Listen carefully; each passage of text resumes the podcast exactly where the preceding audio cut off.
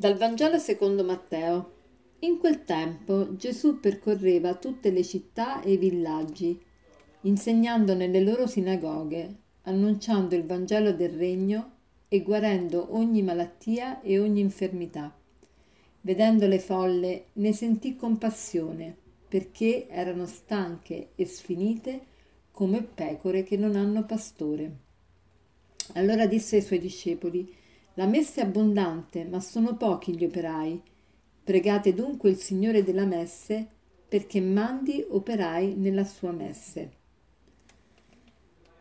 Oggi Gesù si fa vedere, ci fa vedere una sua giornata tipo, ossia abbiamo qui una descrizione succinta di, quello, di quella che era l'attività apostolica di Gesù.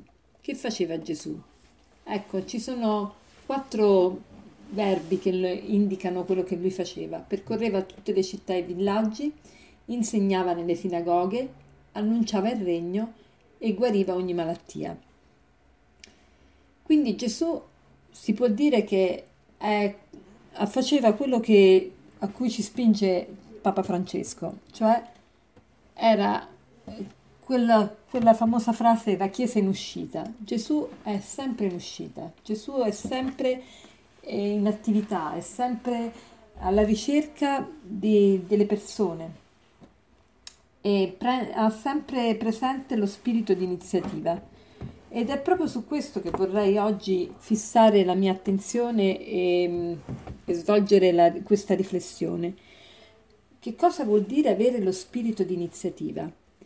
Ecco, avere lo spirito di iniziativa significa rendersi conto di, dell'ambiente in cui viviamo e dei bisogni che ci circondano e intervenire prima che ci venga richiesto.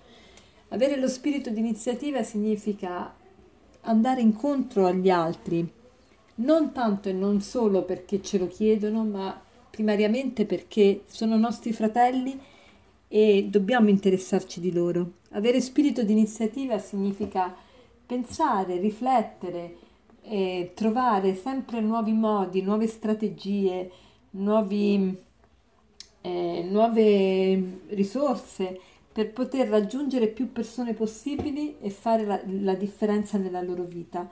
Avere spirito di iniziativa vuol dire eh, avere una visione ottimistica della vita, che ci fa andare sempre avanti e non ci fa mai ripiegare su noi stessi. Ecco, ehm, questo spirito di iniziativa è molto utile e spesso purtroppo noi cristiani non lo abbiamo o ne abbiamo troppo poco. Allora oggi il Signore che cosa dice in questa, in questa liturgia, in que- attraverso queste parole che abbiamo adesso lette? E ci dice una cosa molto importante, ci dice che molta gente sta soffrendo terribilmente. Dice Gesù ebbe, eh, sentì compassione verso la folla. Perché? Perché erano stanchi e sfiniti come pecore senza, senza pastore. Quante persone noi vediamo in queste condizioni, stanche e sfinite. Allora il Signore vuole che anche noi ci inteneriamo, che anche noi abbiamo questa compassione.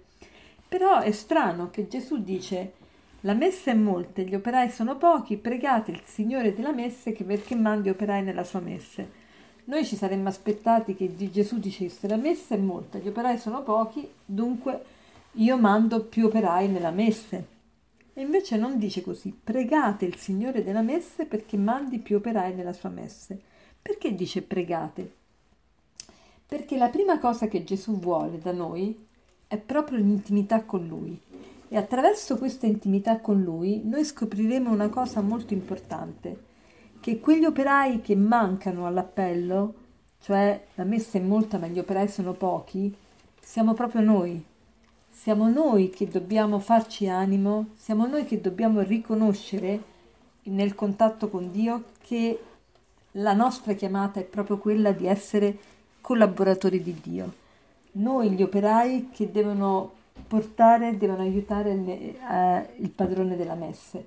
E quindi, avendo scoperto questo, e più preghiamo più scopriamo veramente che questa è la nostra chiamata, ecco, oggi diciamo al Signore apertamente: Quando leggiamo questa frase, la messa è molta, gli operai sono pochi, pregate il Signore della messe perché mandi operai nella sua messe, diciamo apertamente al Signore: eccomi Signore, manda me, eccomi Signore, manda me.